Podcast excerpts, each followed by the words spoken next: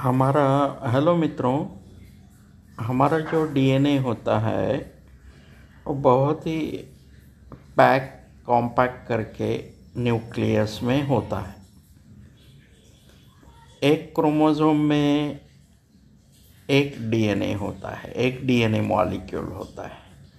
ऐसे कितने पेयर्स है क्रोमोसोम के? 46 पेयर्स तो 46 क्रोमोसोम डीएनए मॉलिक्यूल्स होते हैं। फिर एक डीएनए में लगभग हज़ार या हज़ार से ज़्यादा या हज़ार से कम एक क्रोमोसोम में जीन्स डीएनए पर हो सकते हैं। वैसे लगभग ह्यूमंस के लिए according to human genome project बीस से पच्चीस हज़ार या तीस हज़ार जीन्स होते हैं। अभी लगभग से सब डेटा एग्जैक्ट रेडी नहीं हुआ है। और जो जीन्स होते हैं, कुछ सेल में न्यूक्लियस होता है, कुछ सेल में, जैसे आरबीसी मैच्योर आरबीसी है, उसमें न्यूक्लियस नहीं होता है। किडनी मेडुला में भी ऐसे कुछ सेल्स है, जहाँ न्यूक्लियस नहीं होता। प्लेटलेट तो सेल ही नहीं है सेल का फ्रैगमेंट है, उसमें भी न्यूक्लियस नहीं होता है। तो जहाँ न्यूक्लियस होता है, वहाँ क्रोमोसोम्स होते हैं।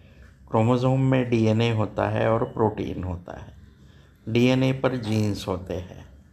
डीएनए पर जो जीन्स होते हैं, वो एक ही स्ट्रैंड पर होते हैं। उसको बोलते हैं हम सेन स्ट्रैंड।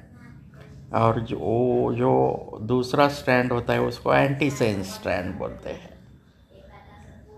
टेम्पलेट स्ट्रैंड पे जीन होता है। वो फायर इस स्ट्रैंड पर हो सकता है या उस स्ट्रैंड पर हो सकता है।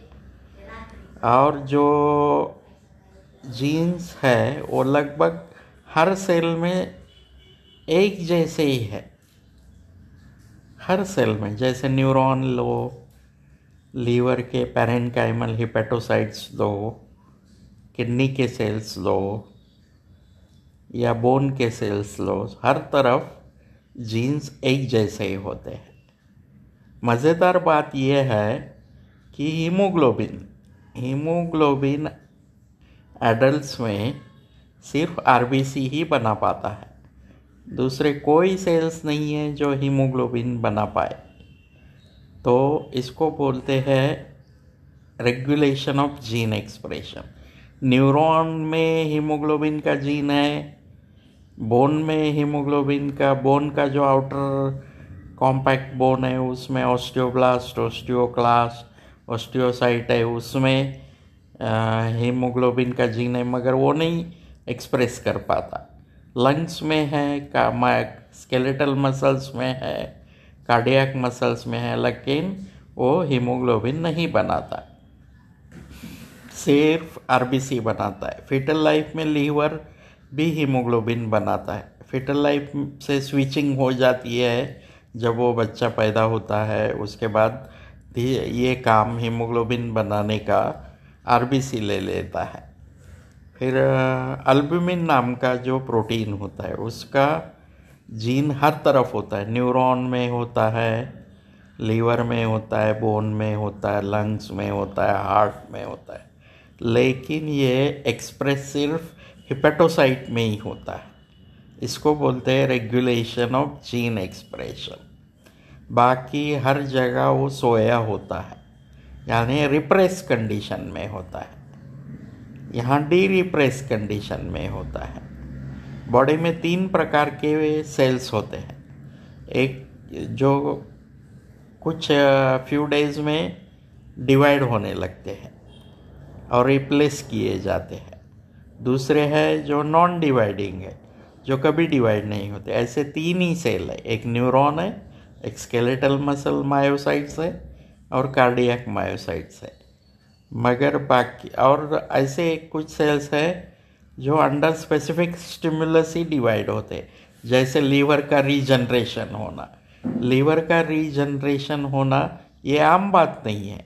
जब लीवर को कट किया जाता है तो remaining part of liver hyperplasia की वजह से ग्रो होने लगता है।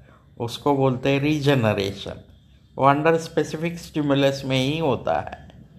तो हमारी बात चल रही थी कि हर जगह जीन्स एक जैसे ही हो सकते हैं। तो अल्बुमिन का जीन हेपेटोसाइट में होता है एडल्ट में हीमोग्लोबिन का जीन आरबीसीज में होता है या इरिथ्रोसाइट्स में होता है। और आ, और क्या लो? और कुछ लेना है। हाँ एसिड बनाना S C L S C L बनाना स्टमक का काम है। तो उसका जो जीन है, वो स्टमक में ही एक्सप्रेस होता है। बाकी कहीं नहीं एक्सप्रेस होता। न्यूरॉन में ब्रेन में अगर एसिड का जीन एक्सप्रेस हो जाए तो हम start churning our food by brain so it is express only in stomach